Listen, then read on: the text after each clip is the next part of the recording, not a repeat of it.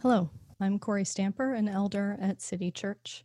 Our Old Testament reading today is from Psalm 4. Answer me when I call, O God of my right. You gave me room when I was in distress. Be gracious to me and hear my prayer. How long, you people, shall my honor suffer shame? How long will you love vain words and seek after lies? Selah. But know that the Lord has set apart the faithful for himself. The Lord hears when I call to him. When you are disturbed, do not sin. Ponder it on your beds and be silent. Selah. Offer right sacrifices and put your trust in the Lord. There are many who say, Oh, that we might see some good. Let the light of your face shine on us, O Lord. You have put gladness in my heart more than when their grain and wine abound. I will both lie down and sleep in peace. For you alone, O Lord, make me lie down in safety. This is the word of the Lord. Thanks be to God. Our gospel reading this morning is from Matthew 5, verses 1 through 4. Hear the gospel of our Lord Jesus Christ according to Matthew. Glory to you, O Lord. When Jesus saw the crowds, he went up the mountain, and after he sat down, his disciples came to him. Then he began to speak and taught them, saying, Blessed are the poor in spirit, for theirs is the kingdom of heaven. Blessed are those who mourn, for they will be comforted. This is the gospel of the Lord. Praise to you, O Christ.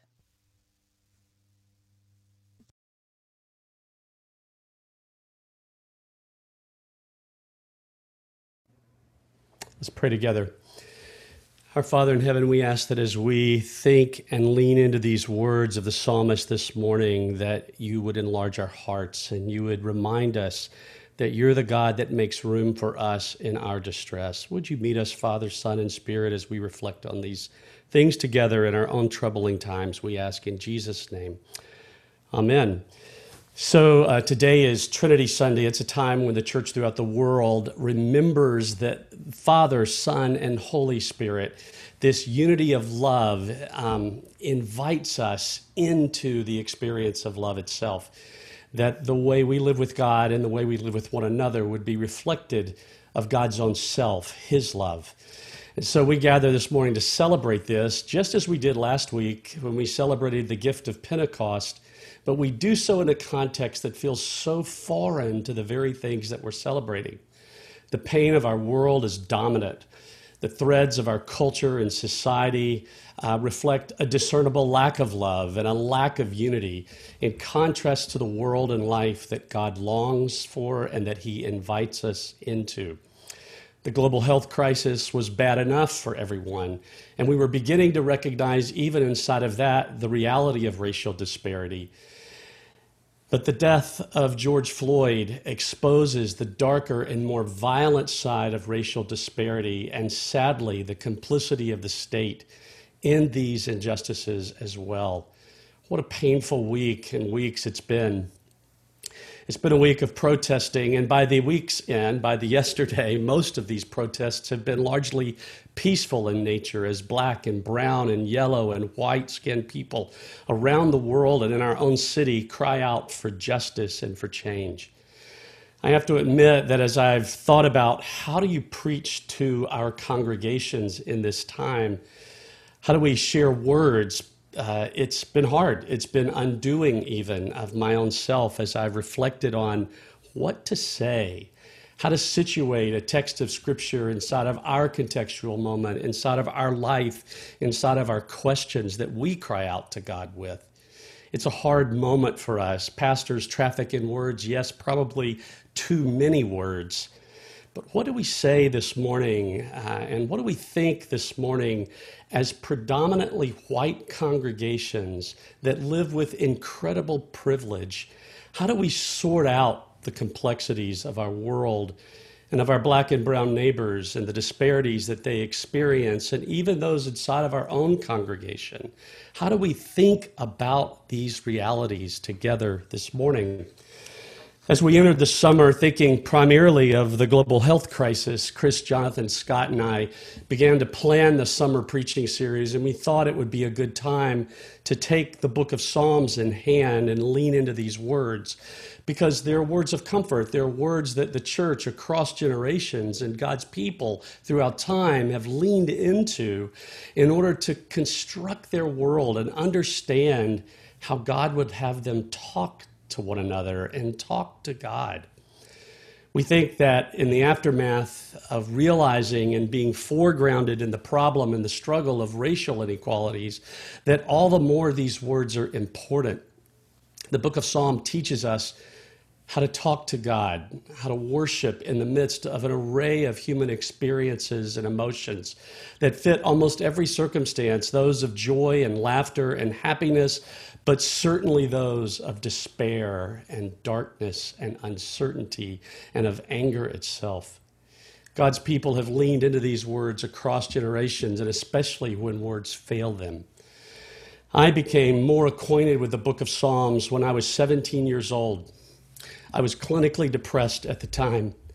And after reading uh, multiple self help pop psychology books that I'd get, gotten from the public library in order to better understand my own dark feelings and personal experiences. And after trying even little forms of Eastern medication, as I sort of began to connect with those traditions, I picked up the book of Psalms at the encouragement of my pastor.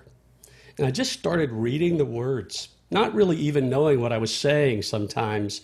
But I made those words my own and I let them inform the way I started to think about my own experiences as a 17 year old boy.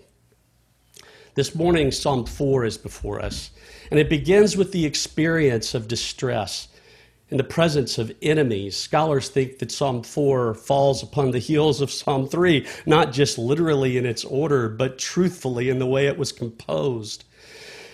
In Psalm 3, we learn that David is thinking about perhaps the situation with Absalom, his son, the revolt that he performed against inside of the kingdom, and all of the dissolution that came to David and to the people of God in the context of that political conflict and family dispute.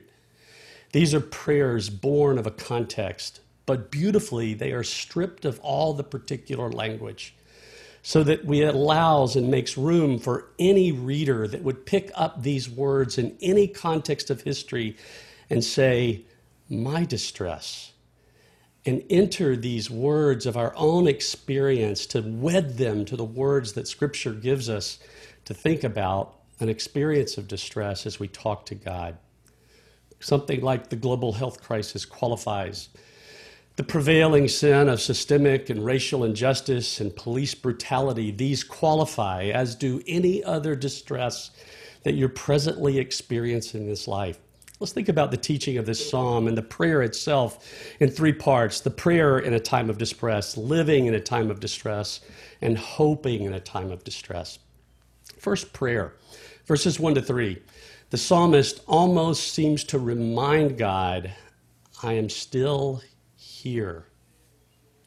And the circumstances are distressful, God. They're hard, they're unbearable, they're difficult. They're hard and almost impossible. And when I look out, the enemy sure seems to be winning, carrying the day. The psalmist remembers here in this moment of crying out for God's attention or seeking God's attention that God is a spacious God. What a beautiful concept to think about just for a moment that God is a God who makes room for those who are in distress. And the psalmist seems to be recalling his own prior experiences of the roominess of God we might think of the welcome of God, the Father, the Son, and the Holy Spirit, and the communion of the Trinity as they open up an invitation in their spaciousness for us to join them. Verse 2 takes us into more of the particulars around the distress. What did it look like to be distressed in that particular moment in David's life? Well, it's an experience of dishonor. It's an experience of shame. It's a context in which prevailing vain words and lies, think deceit, think narcissistic words and lies that uphold David's experience of present and unjust distress, the circumstances of disorder and unjust order. It isn't hard for us to take these words in that moment of distress and place them in the lips of everyone that's gathered in protest, either bodily or in spirit, over the last week. Because injustice is dishonoring, and conceit and lies institutionally and culturally prop up these racial disparities. A law and order that is not real law and order, at least not for all. You've heard the phrase that we stand on the shoulders of giants. We usually use this metaphor in a moment of happiness when we've been awarded some acknowledgement of our contribution to something, that we've moved the ball forward in some way. It's a metaphor that we use to humble ourselves and to remember that whatever we've contributed to the good of society, it's because someone else contributed good behind us and we stand on their shoulders. We're not alone in our contribution. And so we acknowledge that others have also sought knowledge and achieved it, and sought truth and achieved it, and beheld beauty and brought it forward, and goodness. It's a lot easier to think about the positive giants on which we stand. But it's much, much harder to recognize that we also stand on the shoulders of monsters like systemic and institutional racism a social structure that has largely scapegoated black and brown neighbors across the long history of America and even perhaps the world, made no room for their lives. We stand on these monstrous shoulders, whether we like it or not, and whether we feel it or not, or feel it to be true or not, they are real. They don't always feel monstrous to us, especially if life is, fi- is turning out for us in some, some way that we desire or have designed. And we rarely acknowledge their existence. I was born to a white family in the rural outskirts of Raleigh, North Carolina. My family relocated to the upper, upper middle class and the predominantly white side of North Atlanta as I was entering middle school. And like almost everyone that graduated from my high school, I shuffled off to college, the first in my family to do so, simply because of the accident of my whiteness and the accident, perhaps, of my family and a family's move from a rural space to a suburban space in which everyone else was doing these kinds of things. But that was not, and it is not, the case for so many others in our culture and in our world. So, the question that this psalm, I think, invites us to think about is the lies, the monstrous lies, and the vain conceits and the patterns that sort of uphold the system of inequality in our world. Verse 3 reminds us beautifully, I think, that God is not mocked by such dishonoring and conceited words and lies. That amidst this world of distress and injustice, the Lord keeps making room for the distressed. So the psalmist says, I will cry out and he will hear me. The dishonoring regimes of our world and of our country, even, are not ultimately going to succeed in propping up the evil they imagine. But the second thing as we move from simply acknowledging that we can talk to this God who makes room and we can be honest with this God, we can even ask this God to remember that we're still here in the midst of our feeling that He's not. We have the question of how do we actually live life now in this world, in the middle of distress that has not changed. And verses 4 and 5 take us into that space. How shall we live? Notice the wisdom of this prayer as it moves beneath this oppressive regime. When you are disturbed, or other translations say, in your anger, do not sin. Ponder on your beds and be silent. Offer right sacrifices and put your trust in the Lord. Sit with these three simple exhortations for just a moment. Be angry without sinning. Sometimes for us, we often think about these in interpersonal ways, a conflict inside of your family or your home or with a colleague in the workspace. But it's also possible to think about this in the larger scale of human society as we recognize the institutional quality of things that we actually ought to be angry about. The prayer recognizes the legitimacy of anger as a response. And I think it actually probably almost certainly invites us to become angry if we are not angry, but without sin, which can sometimes feel near impossible to us. Some of us are angry about some things, but we're actually missing the deeper things about which we might be angry because God is angry.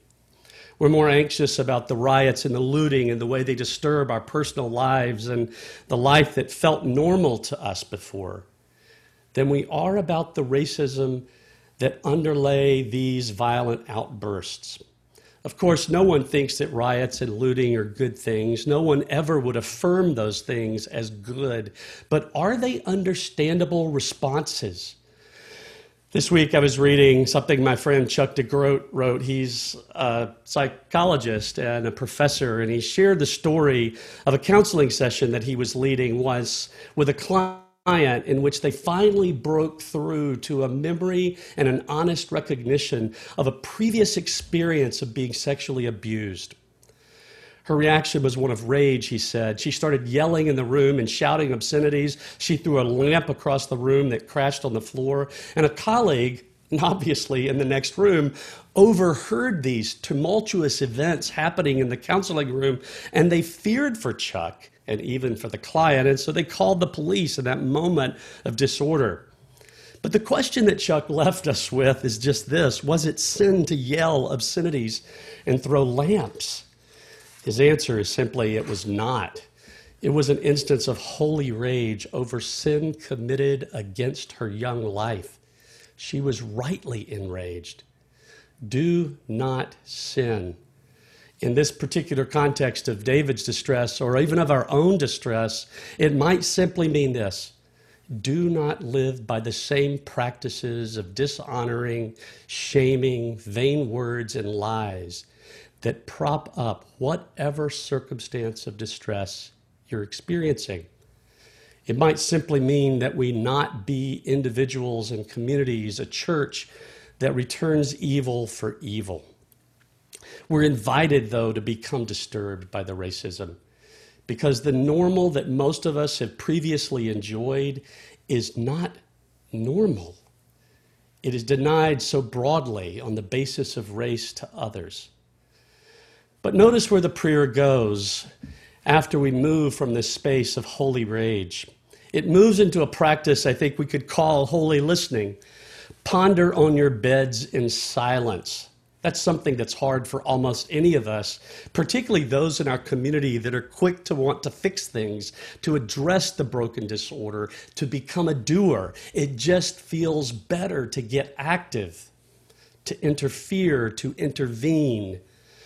But before we can offer right sacrifices of doing, it seems that it's important, at least for the psalmist here, to search his own heart before God and neighbor, to become one who listens, one who learns, not simply by reading and study, but in the context of relationship in our circumstance. So let me urge you to listen to all the podcasts that you want to listen to. I'm certainly listening to them. And let me encourage you to read books because there's so many great books that address the problem of racism. So many beautiful voices out there sharing and guiding us and leading us. But let me urge you to get into relationship with real people who experience something opposite of yourself to reach out to black and brown and white and yellow friends, not merely to relieve your own conscience, but to unmask the lies, to begin to be able to name the monster upon whose shoulders we all stand. The next thing the psalmist leads us to think about are these right sacrifices. What are they? We know that they are far more costly than merely the keeping of holy days, the honoring of some church feast, the honoring of fasts that were set up in ancient Israel or even in the modern church today. There's something far deeper than just simply collectively gathering in a church building for worship, which we can't even do right now. Psalm 51 says that the sacrifices that God loves are a broken and contrite heart. Isaiah chapter 1, verse 17 says that we should learn to do right, to make sure that justice is done.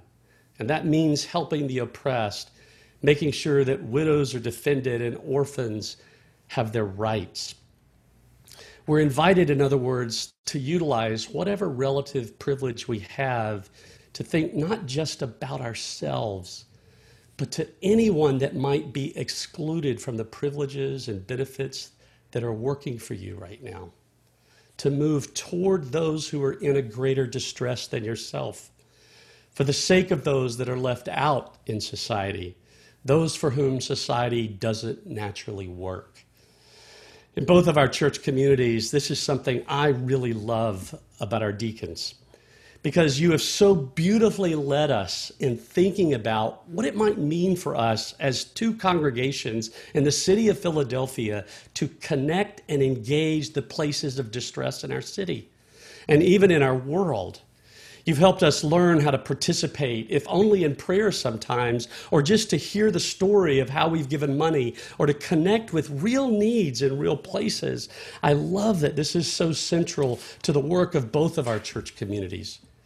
You've led in big and small ways. You've connected us with opportunities to engage illiteracy in our city and in our community by helping us come along children who struggle to read and helping us just take moments to teach simple words and to listen in compassion as a child learns to read word upon word, book after book. You've helped us learn that there are those in our city and community that have tremendous food insecurities and housing insecurities. And so, through the ministry of Emmanuel or through the ministry of UCHC, you help us connect by feeding those that are hungry and caring about the very practical needs of real people for whom society is not working. You've helped us learn about the value of refugees in the world You've reminded us that Jesus himself and his family lived as a refugee for much of his own life, and you've helped us value relocating refugees to our own city of Philadelphia. You've taught us the importance of caring about individuals who are largely forgotten in our society because they're locked up in a prison somewhere and so when these citizens return to society, you've helped create space for them to live in and find community and learn what it looks like to reorder their lives among ordinary citizens. You've led us in some really beautiful ways in being a church to manifest this likeness of God, Father, Son, and Holy Spirit, to make room for those in distress. And even now, I realize fully that the moment we're upon with COVID and all of the unknown realities that it may entail for our city, that even now you're thinking creatively about how do we leverage resources for the sake of need. We don't even know what those needs will be.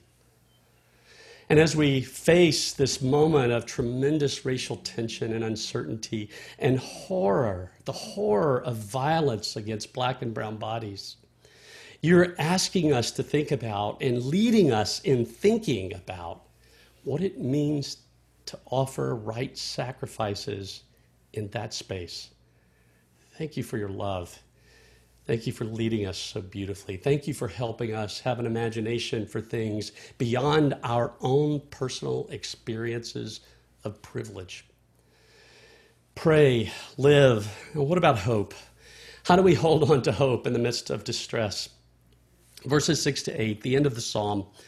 Oh, that we might see some good. Let the light of your face shine on us, O Lord. You have put gladness in my heart more than when their grain and wine abound.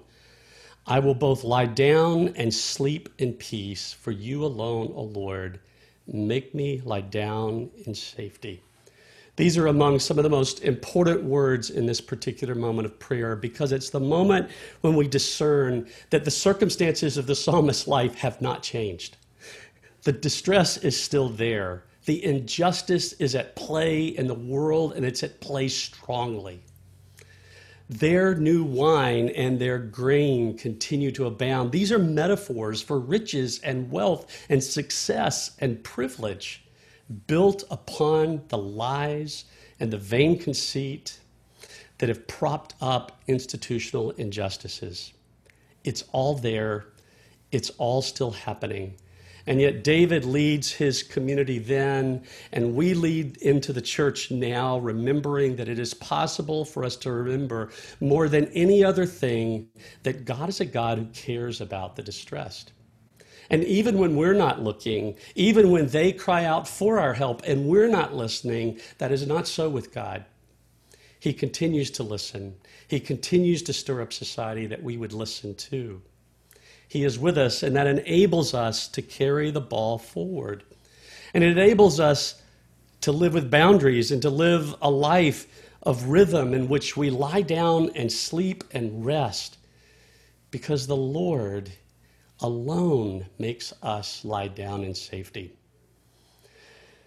Here in this moment in which the enemy remains empowered, we are invited to remember God's presence. Yesterday, as I was walking around our city, I listened to podcasts, which is something I do quite often. I listened to an interview with Ta-Nehisi Coates. It was called Why is Ta-Nehisi Coates Hopeful? And I have to admit, I just saw the title and I thought I have to listen to this because he's hopeful. He's hopeful simply because of this that unlike the protests of the 1960s during the civil rights movement, that predominantly arose within the black community and were generated out of the black community and made up primarily of black voices. Today's protests, in contrast, have become multi ethnic and global. It's a multi ethnic and global cry for justice, for a society that's built around nonviolence toward neighbor, whoever that neighbor may be. Friends, we stand on the shoulders of giants.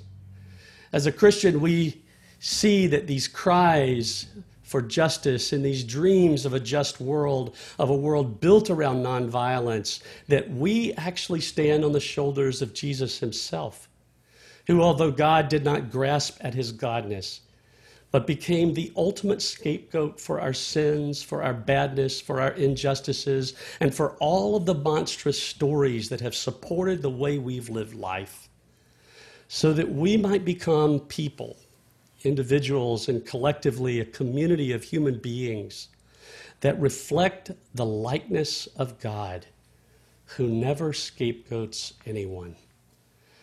Our gospel reading this morning was a fragment of Jesus' famous Sermon on the Mount, drawn out of the Beatitudes section. Blessed are the poor in spirit, for they shall inherit the kingdom of God, and those who mourn, for they shall be comforted. The call is to a Jesus kind of poverty of spirit that invites us to relate to God and to power and privilege in the likeness of God in our world and the likeness of Jesus himself for the sake of our neighbor. Because we are all collectively now in Him journeying toward this great day when heaven and earth will be so joined and hate and sorrow and inequity and injustices of every sort will be erased and gone forever. And when we will only be a people that reflect the love and the unity of Father, Son, and Holy Spirit back to God and back to our neighbor a Jesus kind of mourning, a Jesus kind of anger over the pain and the brutal reality, painful and brutal realities that ordinary human beings live with beneath our world. Mourn, enter their distress, your own distress, and that of your neighbor on the shoulders of Jesus, who invites us into the communion of the Trinity that we may love as we have been loved. Let's pray together. Our Father in heaven, we ask that you would be with us as we reflect on this prayer from Psalm 4 and we think about how we pull it towards our lives, standing on the shoulders of Jesus, who has loved us and gone before us, and who promises that he will return and inaugurate this world, that God will not be mocked. Would you give us hope so that we might be a people that pray, we cry out, and we would be a people in a community that learns to live that enters into spaces of anger without sin, and that learns to live and offer right sacrifices and listen to our neighbor, and that lives consistently with hope, keeping our eyes on the horizon of all that you promise. Would you meet us, Father, Son, and Holy Spirit, as we seek to be individuals in a community that embody these words? In Jesus' name, amen.